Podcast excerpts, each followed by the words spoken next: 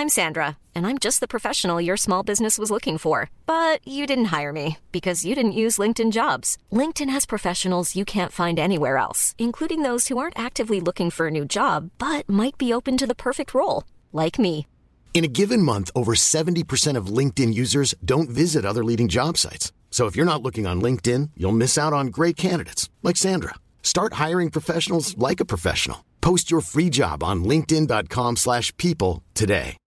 Millions of people have lost weight with personalized plans from Noom, like Evan, who can't stand salads and still lost 50 pounds. Salads, generally, for most people, are the easy button, right? For me, that wasn't an option. I never really was a salad guy. That's just not who I am. But Noom worked for me. Get your personalized plan today at Noom.com. Real Noom user compensated to provide their story. In four weeks, the typical Noom user can expect to lose one to two pounds per week. Individual results may vary.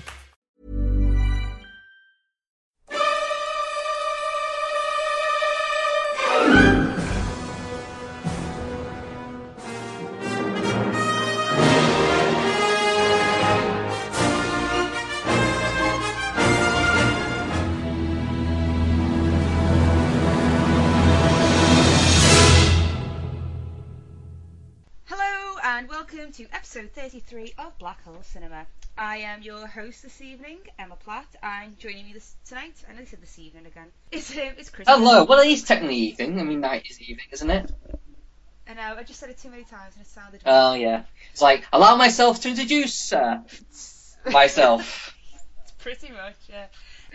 Um, so, as usual, we're going to do our movie news and we might sing the movie news song again, which we'll just make up the spot as usual. there, there was a mo- there was a movie news song. Yeah, you were on last time with me and Chris Haig, and we were all just going movie news, movie news, movie news. Oh yeah, I was gonna say. Is it well? Uh, uh, That's, that's the song, apparently. It is now. you know what? In my, I was gonna. I was, I was thinking about making one up, and that's exactly what it sounded like. That's officially the movie news song. um, after our movie news, tonight we will be reviewing Ant-Man, Marvel's latest offering, starring Paul Rudd.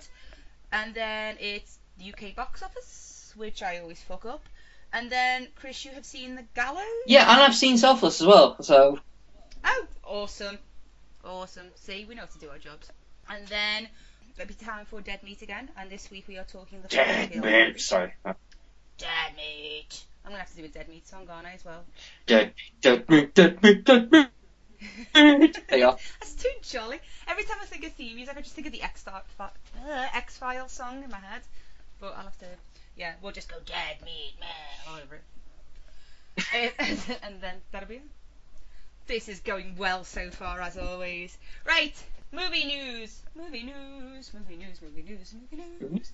Um, so Comic Con wrapped up last Sunday, and I know it's been talked about and everything, but we got an official release of the Suicide Squad trailer.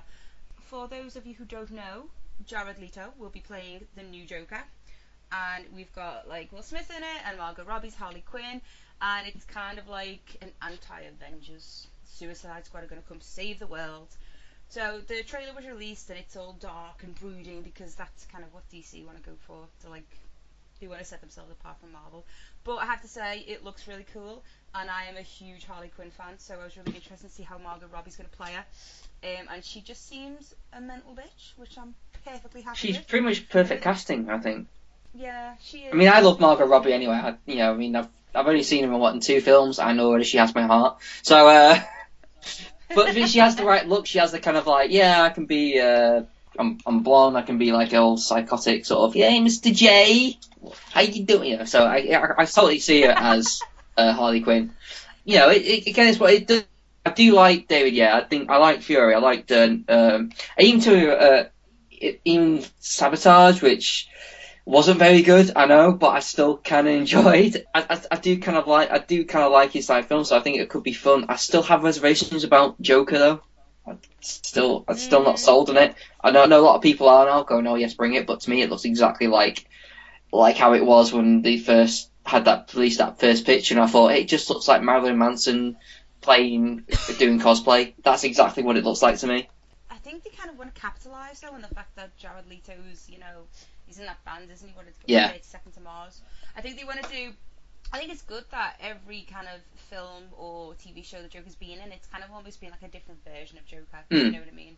Like he's like this is like the rock star Joker, and you could say Mark Hamill's voice is like the true Joker, and then Heath Ledger's is like the hobo Joker. Do you know what I mean? So it's good that they're almost creating a different type of Joker each time. It'd be interesting to see how it works and how it ties into Batman versus Superman because I noticed when I watched the two trailers, it seemed that there was a very.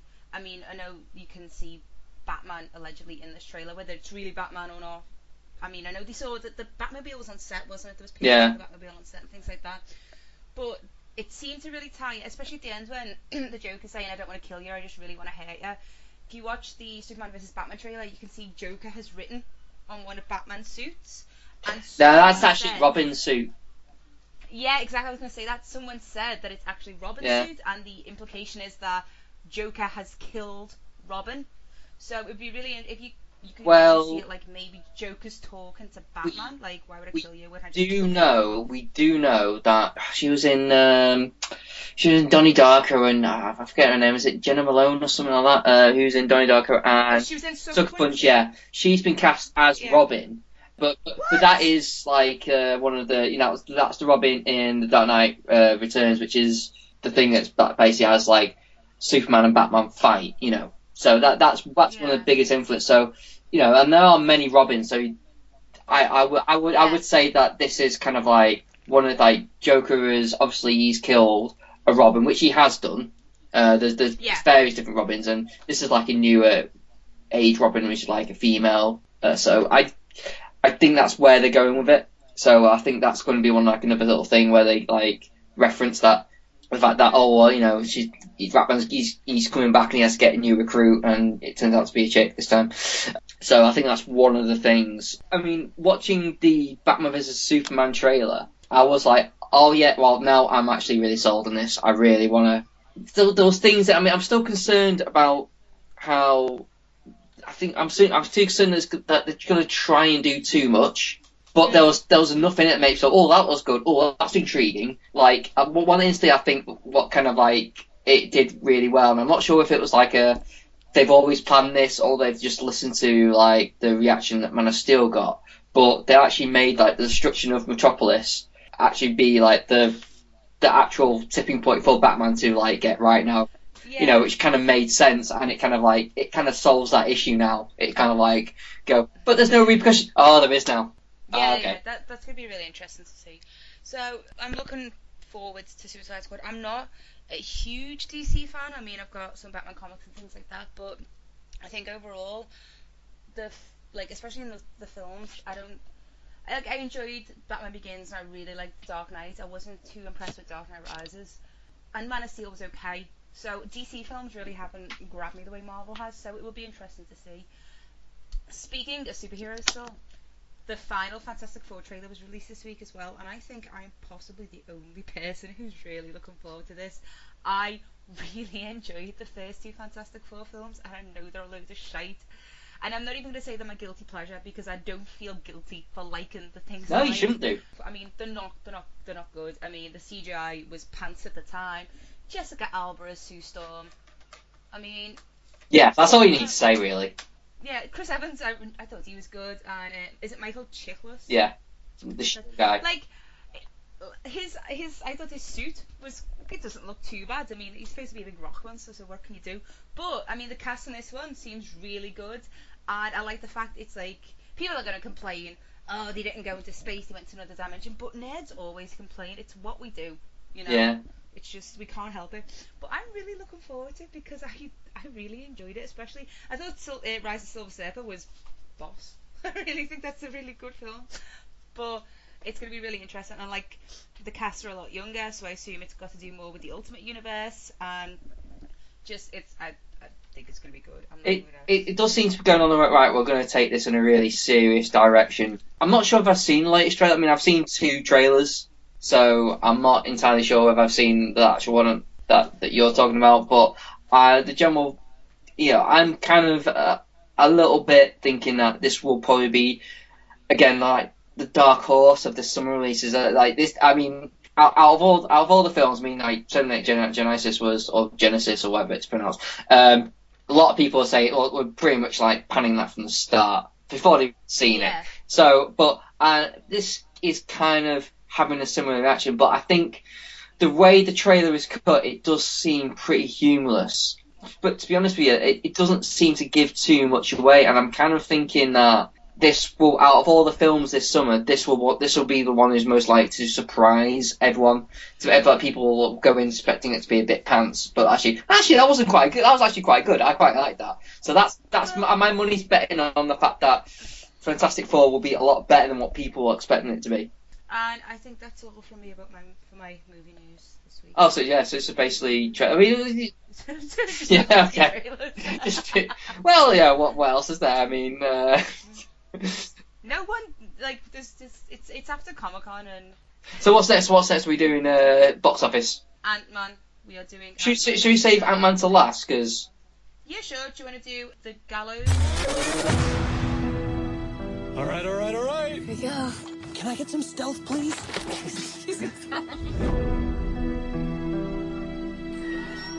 yeah, this place is super creepy at night. All right, here's the stage. Let's do what we came here for. For you, sir. Who the hell would be in here right now? Hello?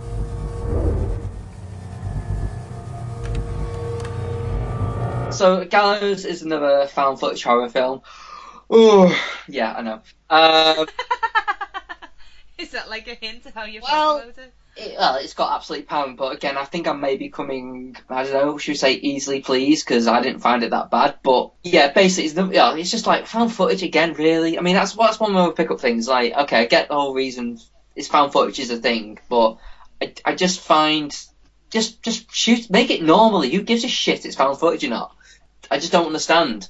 You know, because it just it just limits you. It's like, oh, we have to have to have to be all set on phones now. You know, it's like, oh, we have to be clever. It's like, yeah, but it's not clever. Blair Witch did it like 10, 15 years ago. Who gives a shit now? Sorry, but it's, it's, it, it just doesn't make any sense to me. It's like you just you just giving yourself an obstacle to go around. Why can't you just, you know, if if you really want that that you know iPhone um, video camera aesthetic, just shoot like that anyway, and just make that the aesthetic rather than be like like a whole setup thing. Like, oh well, it's it's footage that we found that is actually quite already quite nicely edited, whatever. so.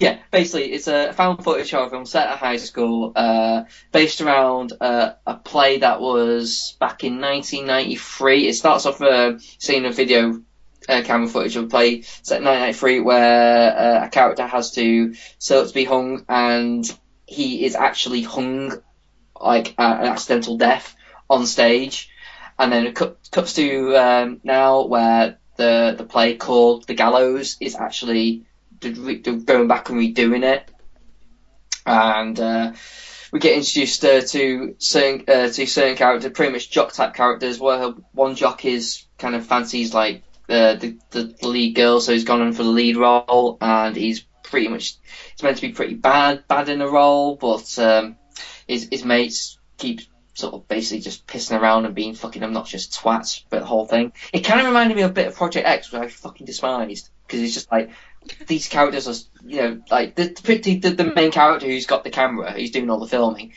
is pretty much one of the worst human beings you could ever meet in your life. But um, but you think, but, but I go I go with it because this is a horror film. So he's probably going to meet a gruesome death. So you go, okay, it's fine. Unlike Project X, where they just goes like, "Hey, it's great," and they get away with it, and you think, "Fuck you." So, basically, it comes it comes up with the idea. Like, actually, no, why why don't why don't we break in and destroy the set? Because you know that's a nice thing to do.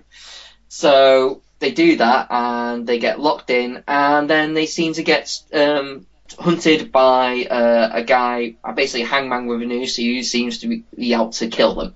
And it's pretty dumb. It has its dumb. It it, it wants to have a cake cake and eat it. I mean, uh, part of it's filmed on like actual iPhones. Some of it's filmed on an actual camcorder, so it kind of cuts between that sort of foot, footage. And it kind of it kind of wants to like sort of build up suspense. By basically, there's one moment where a character gets separated, and it stays with the the other people trying to get trying to get the other person back, and then and then and then after that's resolved, it kind of cuts to what the other person was seeing, and it just kind of feels like you kind of want to have your cake and eat it. It kind of like it, it, it, I feel like it should have just chosen which side to go on, and it just feels pretty much too too much like they couldn't it couldn't make it couldn't decide what to. It couldn't decide between the two. Couldn't it kind of it kind of thought okay. I, I like like the idea of doing that, but also I also want the viewers to see this, you know. So on that level, I felt like, well, okay, it doesn't really hold weight, but you know, I I I enjoyed it. It it had enough tense moments, had a couple of jump scares in it, but it has pretty much its last scene is pretty much pointless and is so fucking dumb and silly. It almost ruins it. But you know, but you know what? If, it, if you see it on Netflix one night, you know it's like 80 minutes long. You know, if any if it was any longer, it'll probably feel too long. But you know, give it a go. It's fine. I I, I, I, I, I enjoyed it even though the ending is fucking pants. But Do you think then like found footage has had its day? it, I just think, like even like some film like Chronicle, which I actually quite like that. That was probably the the last that and End of Watch. I think the two kind of found footage films that I generally thought they're fucking great. Uh, Chronicle just about gets away with it because it, it kind of like plays its whole idea of like, well, all its camera angles are played on like a camera from somewhere you know, whether it's someone filming or a surveillance camera or, or it kind of just about got away with it. And the story kind of pulled it through. And, and End of Watch, I just felt they don't. It's, it, again, it kind of leads to myself. I really liked End of Watch, but the whole thing with Jake Gyllenhaal setting up like, oh, I'm going to film everything, just feels like, what's the point in that shit? Just just film it like as it is. As as you know as the film does just don't make up excuses of like why the camera has to be there. It's like it's a film we know where camera has to be there to shoot things. You know so just just have it as a normal film because at the end of the day just building up other things but even though I'd really liked them to watch anyway. So but that's what I think found footage tends to do these days it just it just just building up an obstacle course and a reason and a reason for a camera to be there and and and, and it always end up cheating as well you always end up like cutting away to some some other part. Think, well, who's filming that? Why is the camera working in that condition? Why, you know, it's it, it's just. I mean, I've, I've not seen half of them now. I mean, apparently, like there's a ton of them just cheat, and I just think, what's the point? Just if you want that aesthetic, just be a normal film, but just shoot it with an iPhone or shoot it with a camcorder. If you want that kind of natural on the scene aesthetic to it, rather than the, the glossiness of it. And that's another thing about the gallows as well. You know, for something that's like shot on camera phones and and camcorders, it does look very glossy as well. So, you know, again, it wasn't cake and eat it, I guess. But there you are. I think when they try and like force a reason why they're recording it. What's it? Me and my brother watched a Bigfoot one. Uh, I can't remember what it was called. Was that a recent one? Is that has that been on Netflix or something? Or? It, it was on Sky Movies. It was on like Sky on Demand, and I can't for the life of me remember what it was called. And it was a guy going to make a documentary about Bigfoot with his girlfriend, and I, so you can kind of understand why they had the camera. But then they're recording all the personal conversations, and I was like, well, if you're Yeah. making a documentary about Bigfoot, why would you record that? I think its place is definitely really in the kind of horror genre. You, I don't think you could make much of a an action film through found footage because then you're gonna waste all your money on these effects that you're not gonna see properly because it's supposed to be shot through like a camera phone and stuff like that. But it was it's I think it's got a bit more life left in it personally, but I think over the next two or three years it'll start maybe peeling out a little bit. I don't know. Well, it's like it's lasted quite a bit though, isn't it? It's gone. It really has, considering like Blair Witch was like 1999 now, so you're talking, 50, like you said, 15 years. So, and you also saw Selfie. You've built an empire from the ground up. Mr. Hale, it's an honor. The man who built New York. People will insist that your buildings make you immortal. Now, as you slip away, do you feel immortal? We offer humanity's greatest minds more time to fulfill their potential. Designed to offer you the very best of the human experience. It's alive, an empty vessel. If we do this, there's no turning back. Your old life is over. Yeah, which again was another was another film that got panned, but I kind of enjoyed it. Um, yeah, basically Ryan Reynolds played. Well, no, actually no. Let's start off Ryan. Reynolds. Ben Kingsley Sir Ben Kingsley. Ben Kingsley. Ben Kingsley. Uh, Ben Kingsley. he, he he plays a big wealthy businessman who is uh, dying. Who is dying. He's got um, a strange daughter who doesn't want wants nothing to do with him, and he basically strikes a deal with uh, Matthew Goode, who, uh, who who gives him well, basically, I can give you a new body essentially, and you can have a new life. And he goes, okay, fine. And that new body is Ryan Ren- is Ryan Reynolds, and th- things turn out he's, he's actually you know quite enjoying it. He gets used to it. Starts having vivid dreams of like he's not quite sure about whether the what's going on, whether it's sort of old memories or just or just random dreams popping in. But um, it what, what it turns out that uh, the body isn't actually cloned like he thought it was. It is in fact someone else who someone else who's had a previous life, and he goes on to find answers. And then uh, the film actually, to my surprise, turned into an action film, um, which I thought it was going to be. I thought it was going to be like like one of these like kind of sci-fi kind of drama type things, like uh, Limit- Limitless or something like that. But it actually turns out turns out to be kind of what if we did Limit, uh, Limitless, but then decided, oh no, we're going to do like a like a few action scenes thrown in. And you know, me being a bit of an action nerd, I kind of like that. I was like, yes, sign me up for that. And I kind of, I, I, I, I, did. I kind of enjoyed it. It, it could have been shorter, I think. Uh, you know, there, there, were, there were, a few issues, but you know Ryan Reynolds kicking ass, and uh, you know, playing with a few interesting ideas, and Matthew Goode being a little bit, bit creepy and a bit nerdy. You know, I was absolutely fine. You know, I, I, I like I like the ideas. I like the ideas how those uh, those um, the main basically the main henchman uh, like keeps coming back but in different bodies because he, he, he gets keeps getting like pretty much like mor- mortally wounded. Then like just then then they obviously just put him into a new body. It's like I kind of like I kind of like that idea. So um, yeah, there was uh, there, there, was something to enjoy. Again, I think it's uh, yeah it's a good freestyle film for me. But then others hated it, so what do I know? I like I like Terminator Genisys. So there you go. I like Terminator. Genisys. I know. Well, you know, we're right, but obviously, but Well, that's why we're on a podcast and the other people. oh, every week I think I'm gonna say something stupid and get a load of shit on Twitter, and I never do. I'm obviously not being offensive enough. we can we can try. We can... God no. So, so this is just out. So two okay if they're on Netflix kind of films. Basically, I mean, I, I yeah, I mean, I do have to acknowledge that I've I've read a lot of people have not liked certain things, but I do think both films have something to enjoy in them. You know, uh, yeah, so Gallows has, I thought had had some quite tense moments and some genuine shot, even though ha- it has issues. But it's 80 minutes, so who gives a fuck, you know? And I mean, it, it, I mean, I mean, at an age where most most things are like two, uh, like two hours or over that, you know, it's ninety. I always appreciate when a film is 90 minutes or you know, 80 minutes. So you know, it it, it knows when to get the fuck out, but you know, it it it does have some dumb moments. You know, Limitless could have been fleshed out a lot more, but I I Did you say Limitless? selfless.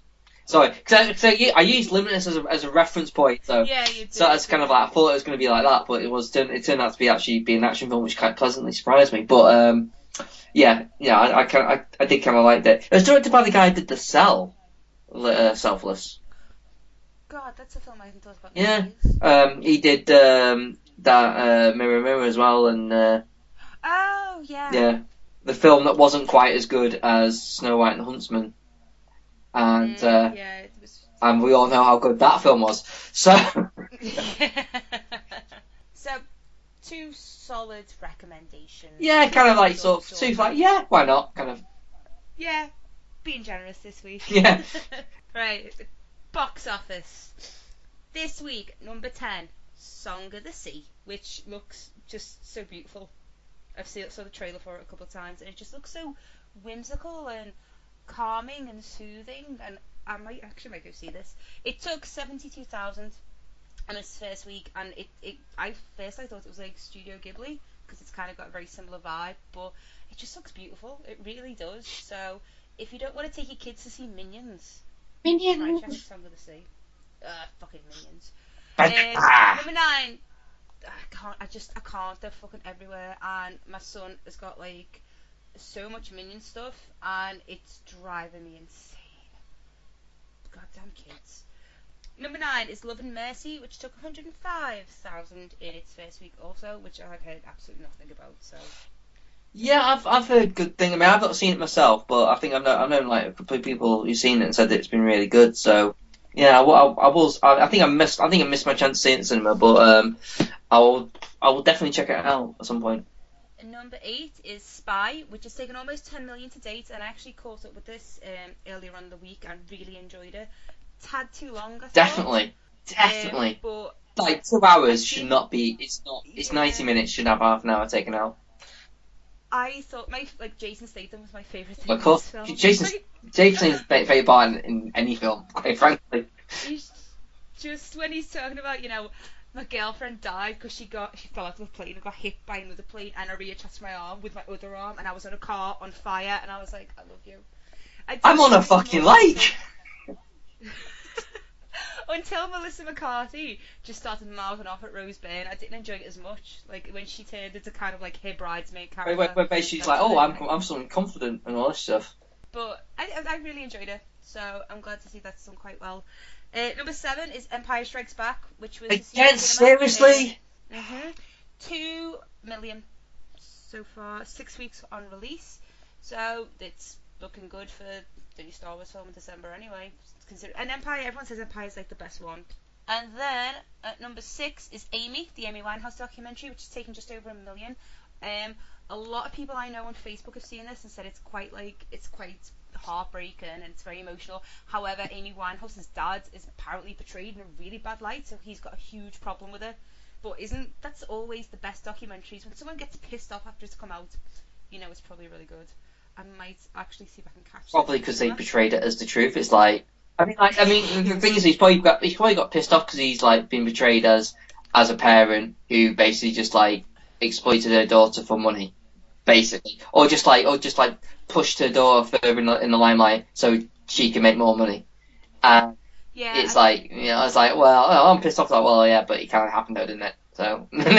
Yeah, I've, I've heard um, basically a lot of people say that that's exactly how he's portrayed as a man who ignored his daughter's needs to basically keep getting what he wanted.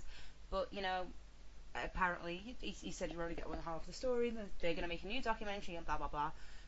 So, number five, Magic Mike XXL, which has taken nearly four million, which I'm not surprised at. What really surprised me about the first one is I went to see it and I didn't go see it to see Channing Tatum take his clothes off because I don't like Channing Tatum. I thought, oh, I'll go see this because you know the director, he's got such prestige, and the screen was full of 30 to 40 year old women shouting at the screen, Throwing take the money. kits off all the way through. Pretty much, it was really, it was like a hen party in there till they stopped taking the clothes off, and everyone was like, oh, it's good Ugh, characters. How dare you? So, um, I haven't seen this yet, so I don't know Um, what it's I mean, it's and- it's more dancey.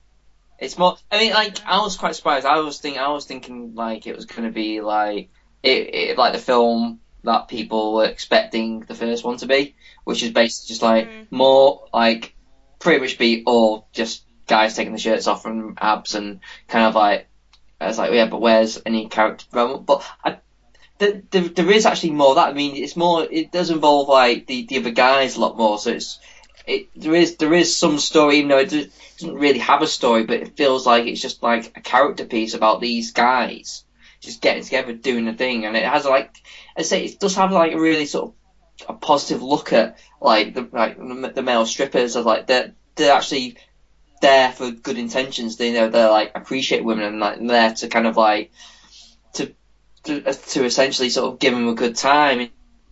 Know, and in, in the same all honest fun and have fun themselves and just you know appreciate women in kind of some sort of way. So it does have good qualities in it, and I actually was quite surprised. I enjoyed it quite a lot, e- even like the, the dance stuff as well. I thought, fuck me, that's impressive. I mean, it, it, it, there was a bit literally where like Channing Tatum just flips over a chair with a girl in it, literally just just just just flips over, and then at one point he's there like literally upside down, like pretty much doing like on top, like literally sort of hand like hand, hands on the hands on the chair, like lifting himself upside down, like sort of pretty much doing like push ups. It's just like man. Did you want to stand up, just giving like a slow clap, just like bravo? I just, I, I, I, I just sat there thinking that, you know, it's, it's, it's the, the, the, the, there's few like immortals that walk the earth, and there's a one, one of them is the Rock, obviously. Yeah, but I like Channing. I mean, you know, he, he he's got it all, isn't he? Really, he's just handsome. He's he's got he's got this body to die for, and to top off, he comes across as such a nice, genuine guy, the bastard. So I was about to say that. he's like, oh god. So God damn you, Channing Tatum. How Yeah. Number four is mine and Chris's favourite, Terminator yeah. Genisys, taking over seven million. It's not that It is, bad. it is. I mean, like, I mean, I did a podcast with it this week, which I've yet to post, and I, I, I'm surprised, surprised, I was the only one saying, yeah, but come on, it was fun though.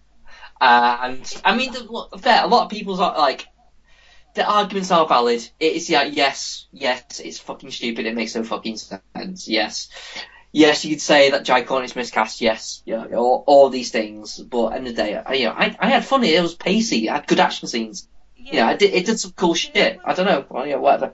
Yeah, I agree with you. Do you know who Jai Courtney reminds me of? Ron Perlman. Really? I imagine. I not in the way he acts, in his face. I think he's. What, you think he's going to have some massive accident or something? Like...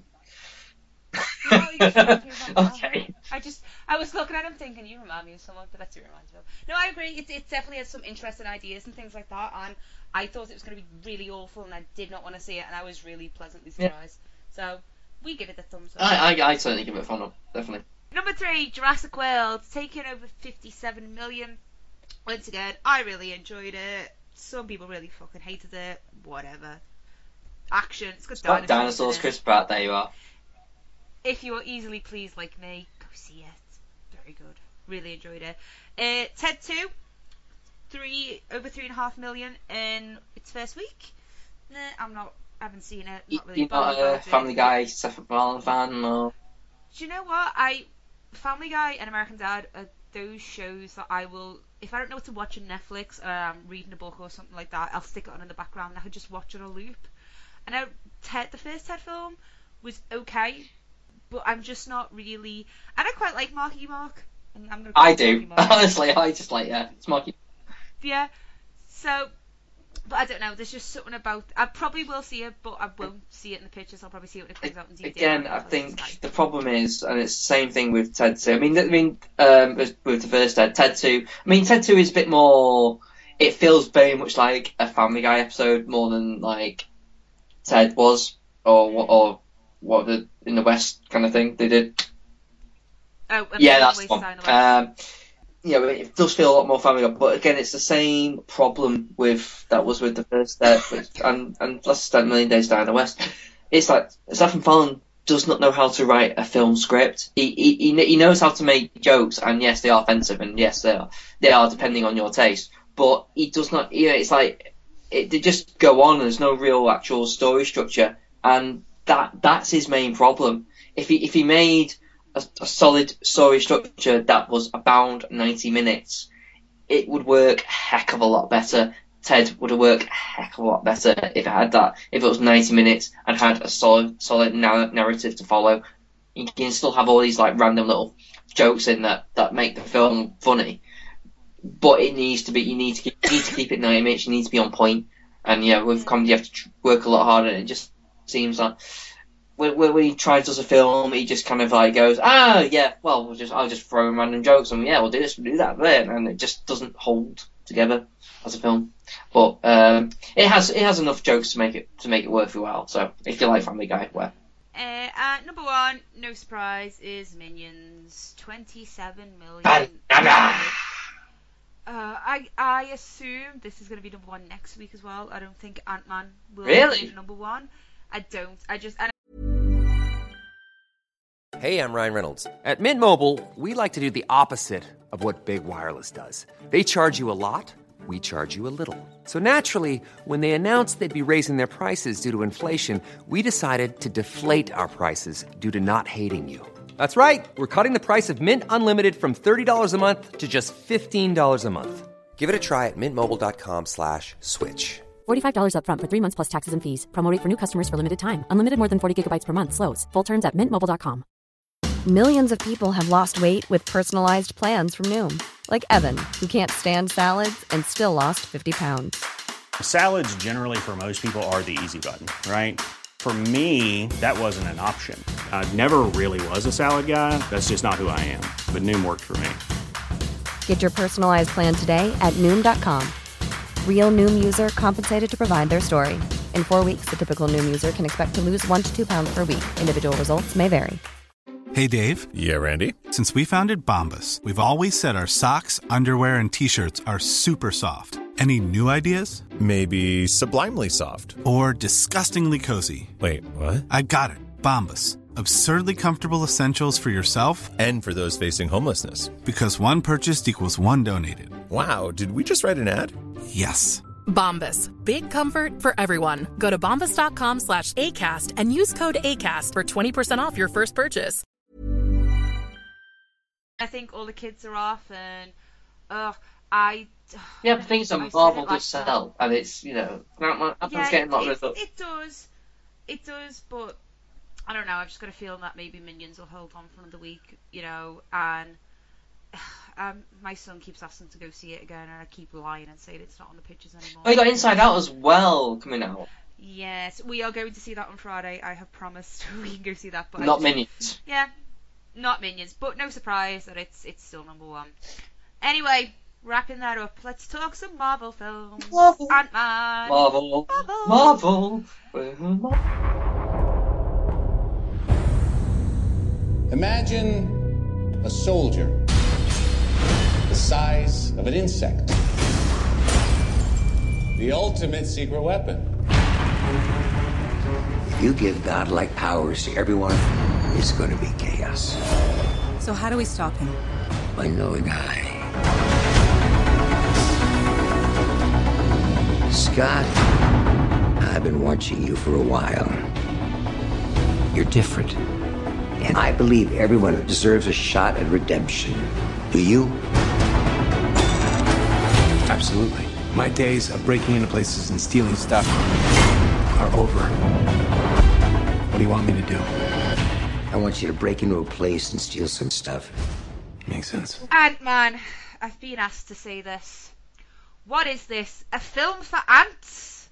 There you go, Abbo. I hope you're happy now. Okay. Boom, boom. My boyfriend, he asked me to say, and Abbo did say that when the film started. So. Yeah, Well, Ant-Man, well, I guess well, I guess the film was can be a really good time. Get it? Ah, clever, clever. Um, Ant-Man. I'm, yeah. Just thinking so- of random puns for this film. I right. I admittedly didn't see the first three minutes of this film because some asshole was so aggressive to me yesterday in the screen. I actually walked out and cried. So I didn't see the first three minutes. So I can't. If the first three minutes were amazing, and the best of the film, I couldn't tell you about them. Ant Man is Paul Rudd, Scott Lang. Um, he's an ex-con who is you know, he's down as though he can't get a job, he can't see his daughter, his wife's remarrying this asshole cop. So his friends, who were hilarious in this film, tasked to say, "Oh, we've got a tip. We want you to sneak in and steal this, steal something and blow up the safe." And it's actually all set up from Michael Douglas, who is the original Ant-Man, and he's looking for a new Ant-Man because he wants to steal something off Darren Cross, who is Corey Stoll, who some of you may know from The Strain or from Law and Order. From which House of Cards as well. I don't watch Uh, he's in the first season. So yeah, they want to steal something off him so he can't get all the power and create all these soldiers and blah blah blah blah. Edgar Wright was originally supposed to direct this, and I was so excited because I love Edgar Wright, and I was so excited when they cast Paul Rudd, and unfortunately for whatever reason he left, and it was directed by Peyton Reed. I would say, if I was going to mark this on a scale compared to all the other Marvel films, I would put this somewhere in the region of Thor. Okay, uh, it's, it uh, depends on what, what do you feel about Thor though? Are you Thor, I would say Thor. If I'm going to rate it one to ten, Thor's like a six and a half. Okay. So it's Yeah, I so mean, I, to be honest, I, I do like I have a soft major soft soft spot for Thor, but so but I can certainly see where you're going. It, it is I wouldn't say it's up there with the best, but but then again, that's not to say there's, there's it does anything wrong. It's just it, it, No, it it it's just an enjoyable. It's just an enjoyable film that kind of like is again it's playful. It kind of has fun fun with itself. It you know it it it's the one that feels more like a comedy as well. Yeah, it's a heist movie. Yeah. You know, if if uh, Winter Soldier's the spy one, the espionage one, this is a heist movie. I felt, I think, I felt like they were building up for a really long time to him actually going in and committing the heist, and then I don't know. I felt like the the first bit before the heist, they could have edited that down a little bit, maybe. I thought the supporting cast were great. I love Evangeline Lilly. Michael Douglas is really good. Corey Stoll was. I think he walked a very fine line between being absolutely off his rocker crazy. He, he, he did he did play. I mean, I was like, I, I mean, I do like Corey Stoll, but I, I, I was going into it. I was thinking, is he the right guy to be a bit uh, like the the big bad? I mean, he's, he's he comes across more as a, a character actor rather than someone who can like hold it as a as the main lead as as the main villain. You know, someone you know, but he does a good job as being a bit of a cunt. He, yeah. Well, I say a bit of it. He, he, he does pretty much just vaporize someone on the willy nilly, but yeah, he's he he does he is he is a pretty nasty piece of work in this film, really, and and and he does a good job of it. So kudos. Yeah, I liked. Um, I mean, in the comics, um, Hank Pym is a bit of an asshole and an Mm. alcoholic, and he's really a bit of a shithead to uh, Wasp, Janet Van Dyne, who's obviously not in this film because she's apparently she's just not in this film. Let's just say that. Um, so it was. I thought, you know, when Michael Douglas was like losing his temper with Evangeline Lilly and shouting at her, I thought that kind of to me showed shades of like the Hank Pym in the comics, like a bit of a hot, Mm. a bit of a temper. And then you could also link it to the fact that he said to Paul Rudd, the suit takes its toll. So is his mind a little bit gone because of the suit and things Yeah. like that? It was quite interesting. I thought the bit where uh, when he like the Thomas the Tank bit, Yeah. that really Well- made me laugh. It, and it was really good to see, like, what would you do with this power? Do you know? I mean, I think the first bit where he shrunk in the bathtub and he fell through into the club, I wasn't too impressed. Like, that didn't really hold my attention. And considering it was the first time he used his powers, I was a bit like, eh, okay then. But later on, it was really interesting to see how they utilise the, you know, when he blows up the glass when he's stuck inside the yellow jacket thing because he's got the little things, and Mm. then he's trying to hit yellow jacket and hits. So there was interesting points where I thought like, okay, so you've shown me a little bit what you could do with your powers, but that first little bit where he, he turns the suit on, I did, I wasn't a, I wasn't too impressed. I don't know why. I can't really put my finger on why that bit didn't just grab me so much. Did, was it, didn't it just feel like underwhelmed? Like it wasn't like oh, like you thought oh this is rubbish. It just felt like a bit yeah, I'm just a bit underwhelmed. yeah, it was like this is okay, do you know. Um, but I think like the whole film kind of felt like that. It's Mm, not a mm. bad film by any means. No one is bad in it. There's, it's not like you said. It's like a comedy, but I think the comedy wasn't as, I don't know. It's not as overt as in say like you know in Avengers where um like when the Hulk punches Thor and stuff like that. Yeah. The the really funny bit was with uh, his friends when he's like, you know, talking about, okay, so my cousin Ignacio is talking to me and I'm at this wine tasting. You know how I'm not into red wine, I'm more into rosé, Like, and like the mouths are moving. point. Give me the Yeah, I like that. I like that bit. That bit made me smile. And you know, it's it's the whole it's a theme of redemption. You know, he's a he's a bad guy, but he's not a bad guy because he's a bad guy with good intentions and he tries to do the right thing and all that kind of Mm. stuff. So, um, and I, I I love Paul Rudd's casting in this. I really like Paul Rudd. So that was it was really interesting.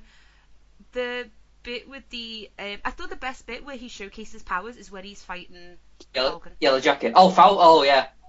Yeah, when he's fighting Falcon, I thought that was like the best bit where I was like, it showed him like how he was using his powers because even though I read the comics and stuff, when I saw the trailer and it was like she was like, you know, you can go really small, but you'll be like a bullet, and I was like, mm, yeah, but you know when you say it like that, it sound, sounds kind of shit. But when you saw him fighting Falcon and he was going small to become more powerful, I thought that was a Mm. better, a better showing off for him. Yeah, I enjoyed it. You could, I can kind of thought you could see what was going to happen in the end. Well, it's like it's, it's the first film as well. It's like you know, it's Yeah. the, it's a similar sort of form. It's like you, guy, guy starts off, he's like you know, he's he's where he, he's this guy. He, he, he, he, he gets this he gets the power. He he learns how to use his power. He he finds out reason for using using the power for good. He defeats the bad guy. Credits. the bit where he's talking about like the reactor and you'll shrink between the atoms and you'll just you know bad things can happen. That was I think you know it was a bit like okay take this and put this in the back of your mind and save it for a bit Mm. later because you're gonna need to know that information. also the the extra credit scenes, like I was a bit like, did I wait for that? Because I thought the first one was fairly obvious, and the second one I was a bit like, meh. Well, the second one, again. you can tell it wasn't actually shot by anyone who made Ant Man. It was it was made like on set for Civil War probably, and and, and I think it's it's it, uh, that was like the window for Ant Man to come into Civil War because it's like obviously Yeah. Falcon. s- Spoilers! oh, We are basically just spoiling the, the, the last bit of the film, but basically it's like it's repeating what Michael Douglas says, like like like Captain's like, oh, we need, oh, we, oh, we're gonna need. But, but also, it just like casually reveals, oh yeah, we found Bucky. just, casually, Yeah, know, like, oh yeah, you're the guy, guy, you're the guy we couldn't find before. Like we were talking about in uh, the last film, uh, Avengers, Avengers: Age of Ultron. Yeah, we, we, we can't, we, we, we can't, we can't find Bucky. Oh yeah, we found him. and it's like, It's cool. It's all cool. We got this. just casually in a fucking in a fucking end credit sequence as well. Um, and it's like, and it's like, and he's like, I think I know a guy, and because it, ends with the fact that old Falcon's looking for him as well. So it kind of like, Yeah. oh, he's like thinking, right, I think I might need someone who can do that sort of thing. So.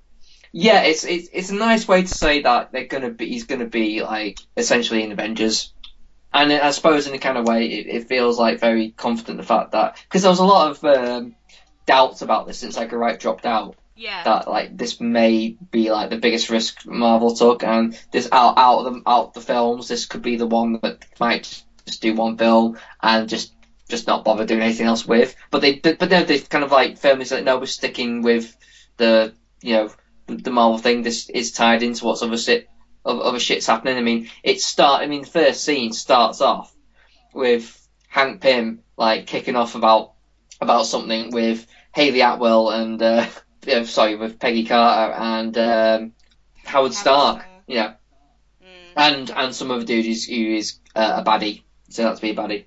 Spoilers. Well, you know, it, it, it's not really a spoiler because because because because Michael Douglas. By, the- by the way, the, the the the special effects to make Michael Douglas young again looked really good. I mean, you can tell obviously it's been Yeah. computers as fuck, but you know, I still look pretty impressive considering.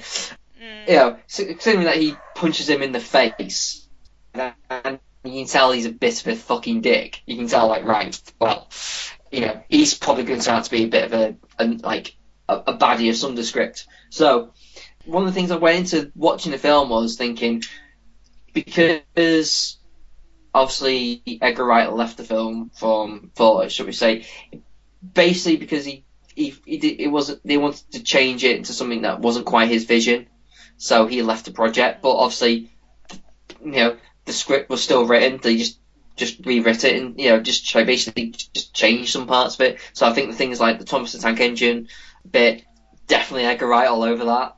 The, the the the bit definitely I, I thought was Edgar Wright was the uh, the bit where they're fighting in the case and, he, and like a Yellow Jacket says I'm going to destroy you destroy by the Cure. And he just and he's Yeah. fight to like the Cure song like what I played on like on a phone. I thought that was fucking brilliant. Um, but um, yeah I, I, I did I did go in wondering what was Edgar, Edgar Wright, Joe Cornish's influence on what wasn't, and how the film would have been different. Um, and I don't think it would have been that much different. And I think I could be wrong, but I think the the main reason why Edgar Wright left was the decision to put Falcon in it and have and make it that because I think he wanted his own film to a certain extent. And I think that was the only part of the film that felt like, oh shit, this is a this is Avengers film. They went full on, you know.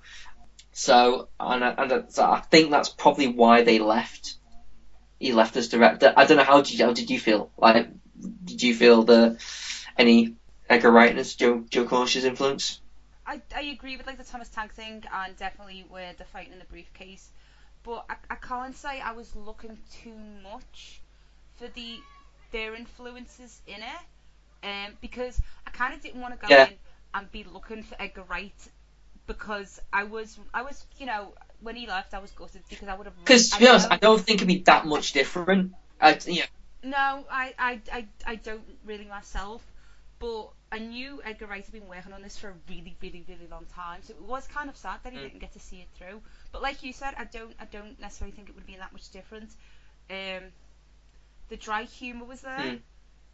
I, think that's quite the, the their staple.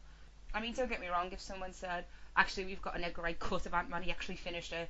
So when he just came in and redid it, like I, I would say, all right then. But I don't think it would be that different. I mean, like like I said before, there's there's nothing Hmm. wrong with it. But at the same time, I kind of felt like something was missing, but I don't know what it was. It's a solid film in Hmm. every way, but th- I just feel like I don't know. I, d- I don't know. I can't really put it into words too well. I, I do know what you mean. It's just it's it. You want to say underwhelming, didn't quite underwhelm, but there is just a hint of underwhelming. Like it's like it, it didn't. Yeah. It, it does its job. It, it just it just wasn't like oh it, it just make, didn't make you go oh wow that was fucking ace. You went oh that was that was alright. Oh that was good. You know it, it's it's one of those films. It doesn't really do anything. It's nice to see Paul Rudd in a film that's doing not like some sort of wacky comedy or some sort of drama slash comedy. He's actually in a like a Marvel film. It's nice to see him in it, and he does does a good job. It's also nice to see Michael Douglas. I thought he he, he did a really really good job as essentially like the the second lead. You know, um, that's what I liked about those subtle little like things like the opening scene with Scott lands in, in a fight. And it turns out it's actually not a fight. It's like a it, it it's like a rite of passage for leaving. Oh, I see. I, I didn't see that bit. Oh, okay, yeah. He was he was back in his friend's flat. Yeah, those, those, Um, those, those little sort of things that kind of make you think like that was like, oh, that's like it was something that turned out to be something else. That was kind of like, there was loads of little things like that, and uh, and there was certain little things like like the you know the, the typical stereotypical like kiss of between like hero and the girl. Oh, And, you know, I liked how that that was handled because it kind of it, it kind of just doesn't do it the old school like oh god they're gonna kiss now. It was kind of like a caught on the act kind of thing rather more than anything. It's like oh oh right well we just like you almost want to go hang on hang on did I just miss something? But it, I but afterwards I was like I kind of like that. I it just yeah avoided all the cheese and just made it funny. So um, yeah I I yeah it's it's a good solid entry. Uh, I I would look forward to see what they do with him in the Avengers films uh, and possibly a sequel. So yeah, Definitely. And I think the next Marvel film now is Civil War, isn't it? That's the next one. it's Civil War, which you know It's a big one. I mean, it's it is it's a mean, it's pretty much Avengers three. I was about to say it's it's pretty much It's, Avengers it's film, missing but- four. That's about it. Yeah, looking forward to that. So we'll see we'll see where Marvel takes it next. Now, ladies and gentlemen, we're talking some dead meat. Dead meat, dead not meat, dead meat. Dead meat. Dead meat. I'm not doing my my big introduction like last week because quite frankly I haven't written anything down. This week, Imagine if you will. Uh, no. Imagine if you will a dark alleyway. I don't know, some shit like that. Imagine I just You're in heels and you see. Go on, you can do it. What's that behind you? You turn around and there's a man. What's that covering his face? Is it a mask? You start to walk faster and faster, and he's got a knife, and then shit happens, and now you're dead meat. There we go. and, and and you try to run and you fall over because you're wearing heels. So they mention. you stupid. Have you had sex tonight? Mm, that's why you're getting stabbed. That's why you're getting stabbed. It's basically Used on the drugs. So, Final Girl theory.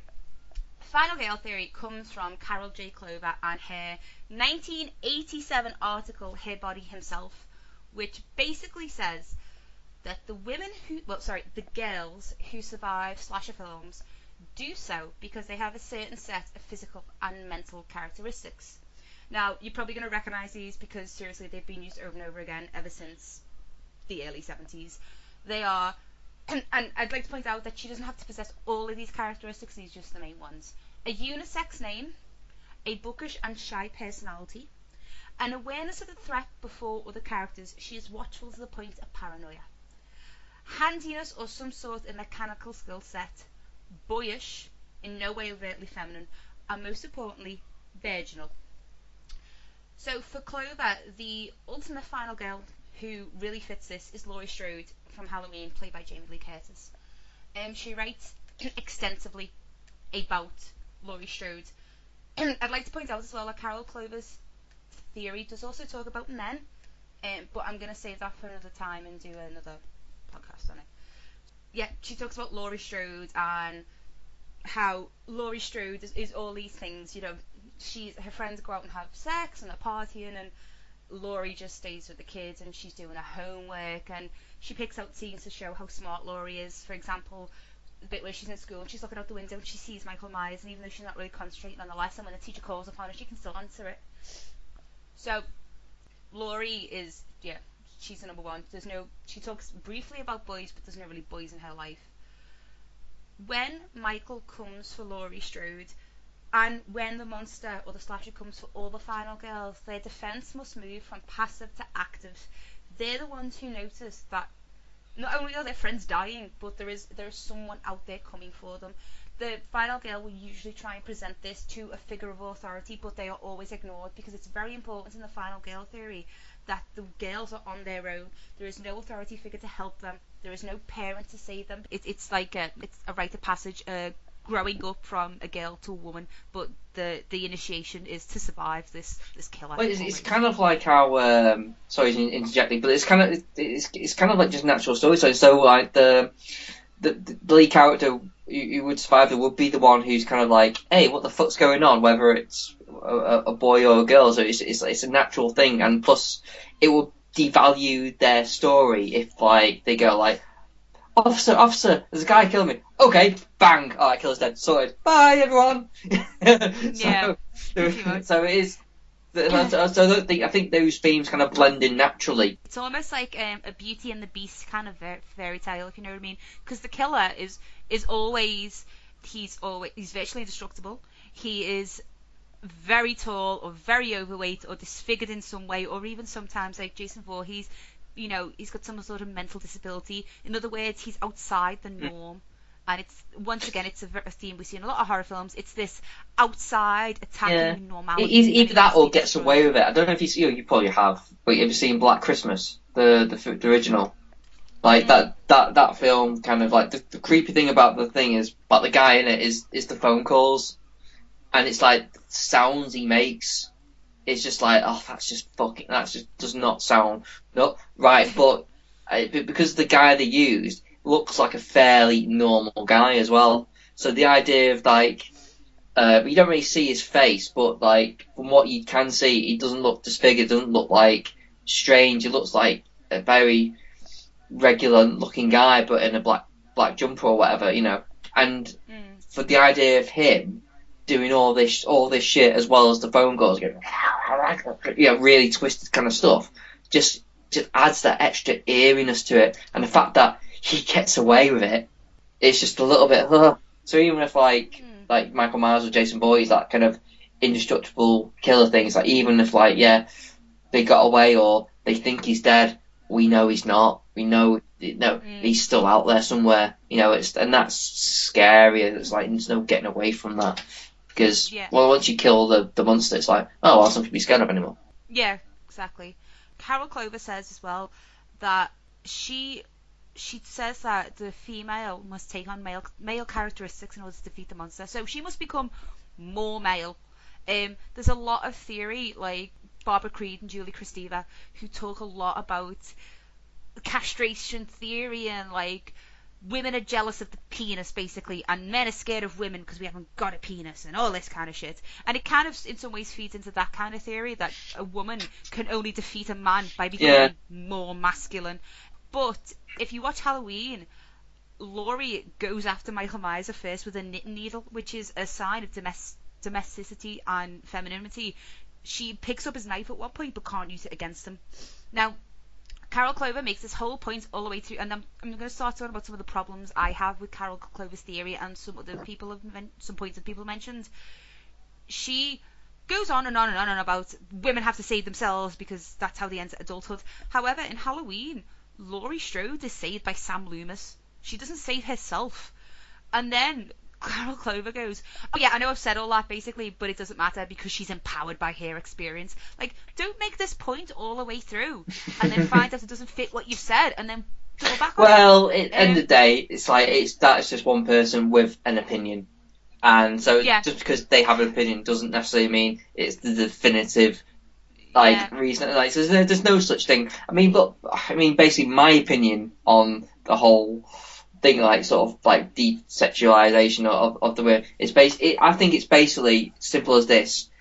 Films back in the days we're we're mainly used to the idea of male leads, and so it's simple as when when you have a, a horror film, which you know is which is probably going to be popular, you're gonna. But the, the film the filmmakers at the time, also say the producers, would rather that uh, the may be a bit more boyish, i.e., be more like basically they appeal. I don't say appeal to the to the male audiences. You know, they, they find they find something they they've got in common with them. So if they are a bit more tom Yeah. tomboyish, they can identify with them as well as the girls can. ident- So Yeah. it, in a way, it kind of unisexes that character rather than make so rather than like if she was all girly, then that might turn off the guys. Essentially, go like, oh, I couldn't really get into it. She was just too all girl. She's like girl. What the what the hell's that?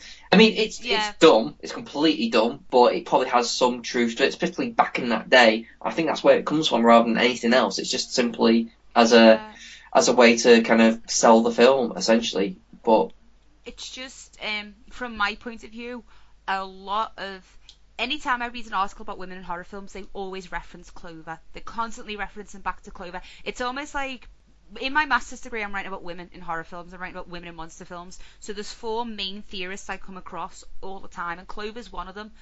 Now, obviously, she hasn't rewritten her article since 1987. So, and horror films have, slasher films have evolved and changed. So the final girl's evolved and changed. So we need to kind of, part of my thesis is kind of coming up with the new final girl. Who is the new final girl and what does she do and all that kind of jazz. If we want to talk about briefly a kind of newer final girl, we only need to look at Scream. Scream actively plays with established conventions of the genre. Sidney has sex with her boyfriend. Her boyfriend's the fucking murderer, and she's not the only person who survives. The only virgin in that is Randy, who says at the end, I'm so glad I'm a virgin. Gale Weathers is the other kind of final girl, but she's like, you know, a selfish, um, ambition hungry, manipulative cow.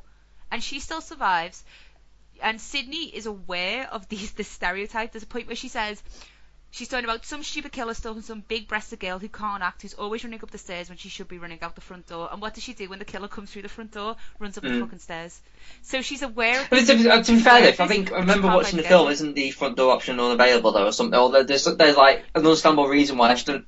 I think it comes through the window. Or it's She locks like the that. door, and it's like if you think if you think about it, you probably you probably would run somewhere else because you wouldn't like be like, oh, hang on, I'll I'll just unbolt this front door while while the killer just comes up and stabs me in the back. You know, it's that kind of like I mean, like, you know, Yeah. but yeah, but I, I do I do always find that funny. It's like yeah, it, it, there is a point to that though. so she's aware of the, the conventions of the the genre. She, I mean, they're all kind Hmm. Well, the f- whole, whole film is kind of thing, you know. It makes a point of making the rules itself, you know, like you, Yeah. Well, Randy Mm. talks about it, doesn't he? There's three rules. Don't have sex. Don't say you'll be right back because you won't. And then there's another one. uh, you, yeah, well, that's basically And you can't have sex, yeah, and, and don't do drugs, which is an Yeah. extension of. Oh yeah, yeah. And then uh, one of the killers goes, "I'll be right back," and obviously he's the killer. Um, one of the articles I read when it was talking about the new final girl was talking about the you know sex in the films. The article made, and I'll link the article on the blog post, which will be going up some point this week, just so people can read it and things like that, so people know I'm not ripping off someone. Is that it doesn't necessarily mean that you have to be virginal in these films to survive, but that sex has to be on your terms.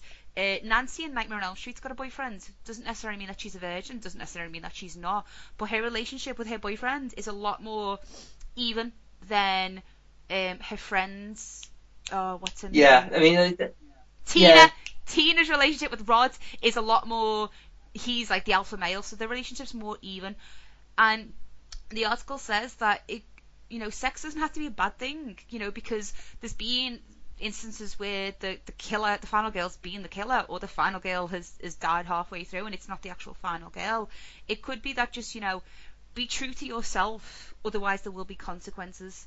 So it, it could be still a cautionary tale Mm. about sex, but not so much have sex and die. It could be much more, you know, if, if you would have yeah. sex, that's fine. But, but not let anyone else every it, which is horror film has to reference that anyway, because otherwise it would just be like, oh, right, so Virgin's going to be the, the ones who's. Okay. You know, it's a lot more fresher to kind of turn that on its head. I mean, it's it's a bad film as I watched it not so long ago, but Cherry Falls plays with that convention. You know, it, it plays with Yeah. like you know, oh no, the, the, this film where the virgins die. I mean, it doesn't like it, it completely sort of drops that that that theory anyway. But you know, it's, it loses sight of its convention. It's not that good a film. But you know, again, that's another example of a film playing with those ideas. You know, so you know, you, Yeah, but I mean, like I said, the the final girl theory. I mean, hasn't been it hasn't been updated since the Mm. eighties. I mean, people will obviously still be writing about it, but Yeah. we do we do need a new a new final girl because it it's not it's not the same anymore. It's not like you know. I, I think parents are less likely to tell their, their daughters now if you have sex, bad things will happen to you. I think they are more likely to say, okay, you may want to have sex, but make sure you're protecting yourself. Make sure you're emotionally protected. I think that's much more of a modern Yeah. message than if you have sex, you're gonna get pregnant and die because that's not necessarily the way of the world now. So yeah, it, it, it's an outdated theory, but it, like I said, it is still the basis of a lot of articles and things that people write. But I would like to see. I don't want to just see people arguing against why Carol Clover's wrong or why they disagree because I disagree with that to a certain extent. But I would like to see someone update it. What's the new final girl doing? Uh, How does she survive? You know, and, and why is it important that she survives? I mean, men men survive horror films these days. You know, it's it's not they're not always the bad guy, they're not always the killer, they're not always the asshole. You know, things have changed. So let's see a new updated theory for the for this century for this. I mean. I, I don't know. I think I mean we're, I think we're at the moment where it everyone just knows that's the norm. So generally they just do whatever they can to change that up or, or just add a different spin on it. Or I mean, the, the film was screaming out, screaming out to me, it's not really that much different. But you're uh, you're next, which is basically that as like the the final girl in that is is pretty much she's a survivalist anyway. So she just knows how to kick ass, and that's what surprises them. They're expecting like you know, and it's like, oh, oh shit, she's actually quite tough, and she's, you know, she's resourceful and all this, all this kind of shit, you know. But, but they're all kind of, they all kind of play with like that, that convention anyway. So like, so say if me and you go to make a horror film, like a slasher film, with that kind of like final girl convention, well, we'll have that in our heads and we'll try and think, oh, what can we do to make that bit different? What can we do to make that interesting, or or what can we do to kind of make that like add a little bit of a spin on it, or or, make, or even make a joke of it or something, or anything, you know? Because you don't. Otherwise, if you just do the the basic like uh, horror girl conventions, it'll just become like, well, that's a bit boring, isn't it? You know. So I think I think now it's just. It, it, it, is changing, but now it's just kind of like I don't think there's a, there's a set formula anymore. I think it's just you know, it's just like well, well, we've got the basic setup that like is that's been signposted in Scream, you know, back in 95, 94, uh, was it 96? Sorry, yeah, 96. Even like back then. So now, so now we're just kind of like doing what we can to just play with that. So it's like we've we, we've got our basic conventions. Now we're just basically playing them and seeing what we can get away with, see what we can do differently. You know. So, yeah, that that pretty much wraps up Final Girl Theory. Um, like I said, there is a lot of a lot of feminist film theory is is is linked to basically it boils down to fear, and it's all down to male fear. Um, so yeah, that wraps up Dead Meat, and that wraps up the podcast this week. So as always, I would like to thank Chris. Oh, it's my pleasure. And you can tell people where to Uh, you can find me, follow me on Twitter at Cinematronics, or um, you can uh, go on my website, which is www.cinematronics.co.uk, where you can actually, I've uploaded new podcast episodes.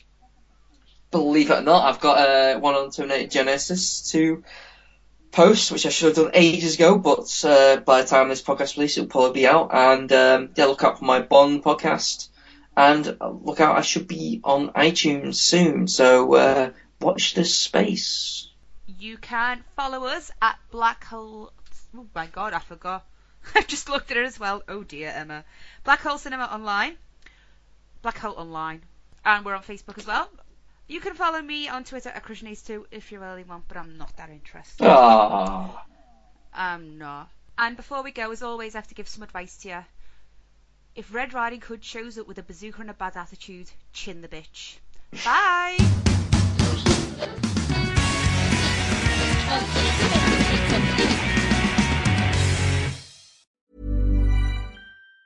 Planning for your next trip? Elevate your travel style with Quince. Quince has all the jet setting essentials you'll want for your next getaway, like European linen, premium luggage options, buttery soft Italian leather bags, and so much more. And it's all priced at 50 to 80% less than similar brands. Plus, Quince only works with factories that use safe and ethical manufacturing practices. Pack your bags with high-quality essentials you'll be wearing for vacations to come with Quince. Go to quince.com slash trip for free shipping and 365-day returns. Planning for your next trip?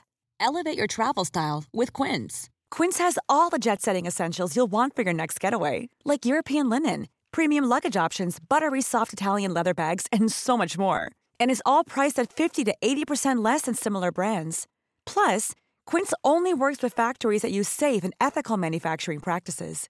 Pack your bags with high-quality essentials you'll be wearing for vacations to come with Quince. Go to quince.com/pack for free shipping and 365-day returns.